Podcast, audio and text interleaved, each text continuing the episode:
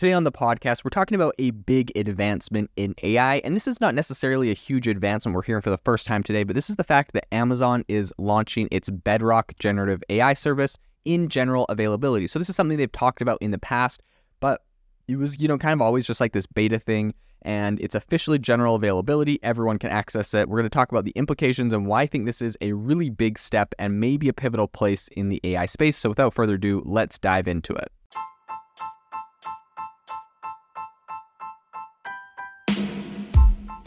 Welcome to the world's number one AI podcast, AI Chat. I'm your host, Jaeden Schafer. If you are interested in seeing really interesting AI use cases, make sure to follow me over on x.com, formerly Twitter as I will be sharing some really cool use cases of AI and I kind of, you know, retweet some of the greatest things I'm seeing in the space every day. So make sure to follow me at Jaeden underscore AI. I'll drop a link to that, but also my handle is in the podcast cover. I would love to have you in the community. Today, Amazon has officially launched Bedrock, which is its centralized service for curated selection of generative AI models. And this is really, I think, opening the door for AWS customers to incorporate these AI models into their applications and operations. So, first introduced in April, right? This is not new. This is something that Amazon kind of, I think, when the whole AI wave started, they made the announcements and kind of started talking about way back in April. This is a trend I think we're seeing a lot in the industry, even today you know, I'm seeing uh, announcements out of Google and Microsoft where they're like, yeah, we're going to do this really cool thing, uh, but it's going to launch in Q1 of next year. So,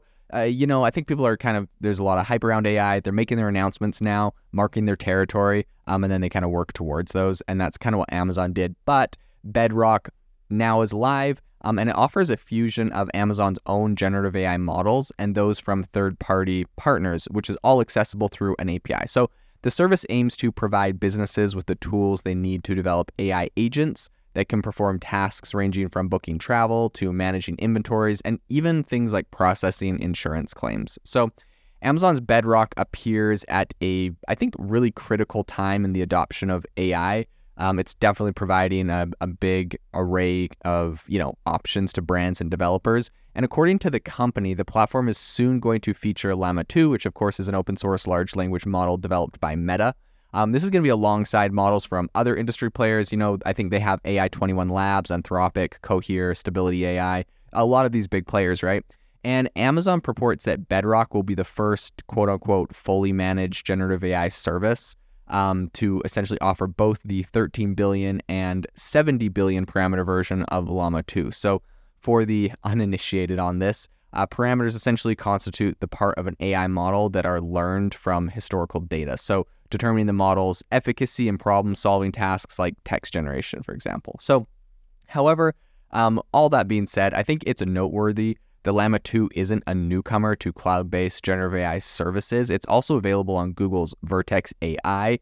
Um, so Google kind of beat Amazon and AWS to that.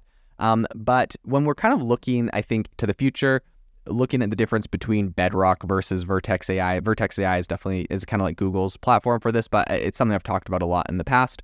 Um, I wanted to talk a little bit about what I think is perhaps the AWS edge here. And so I think while comparisons between Bedrock and uh, Google Vertex AI are inevitable, Amazon makes a really compelling case for its platform's unique advantages. So Swami Sivasubramanian is the VP of Data and AI at AWS. And um, they kind of pointed out that Bedrock seamlessly integrates with existing AWS services such as AWS Private Link. So this enables a secure connection between Bedrock and a company's virtual private cloud.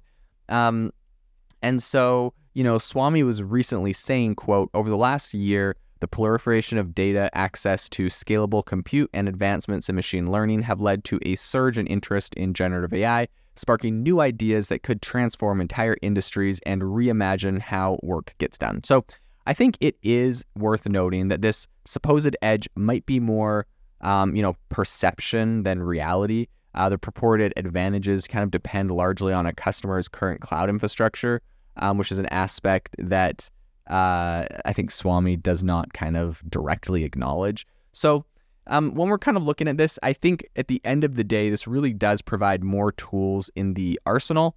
Um, and so what I mean by that is that right now, in tandem with Bedrock's announcement, Amazon has also rolled out its Titan embedding models. So, this first party model focuses on converting text into numerical representations known as embeddings.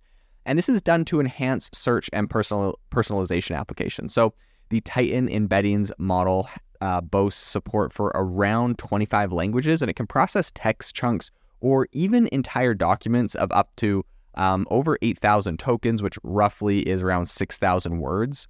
So this places it right on par with the latest embedding models from OpenAI. But you know, sometimes we're seeing bigger ones uh, in other places. In any case, um, there's definitely a lot of hurdles to overcome here, and some of these initial ones, uh, I think they're really focusing on. So Amazon's Bedrock services definitely has not been without its challenges. Bloomberg reported in May that the platform struggled in its early days, lacking widespread access among among cloud customers. Um, and this was six weeks after its debut with an ambitious kind of press release and a, uh, I think just one testimonial. But in any case, um, Amazon appears to be doubling down on its investment in AI, especially following its recent recent uh, multi-billion dollar stake in AI startup Anthropic. I think originally, right, they gave Anthropic over a billion dollars and said they'll invest up to four billion dollars.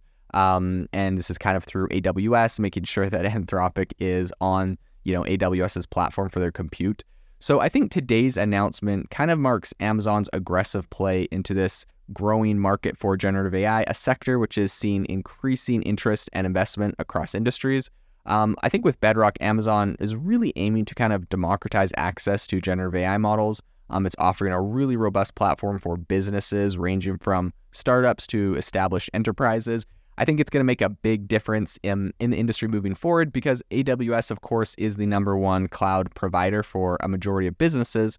Um, and I think you know having these tools built right in is going to really accelerate adoption and you know make it a lot easier for businesses to implement a lot of these tools. So very interesting to see how this progresses in the future, but definitely big steps from Amazon.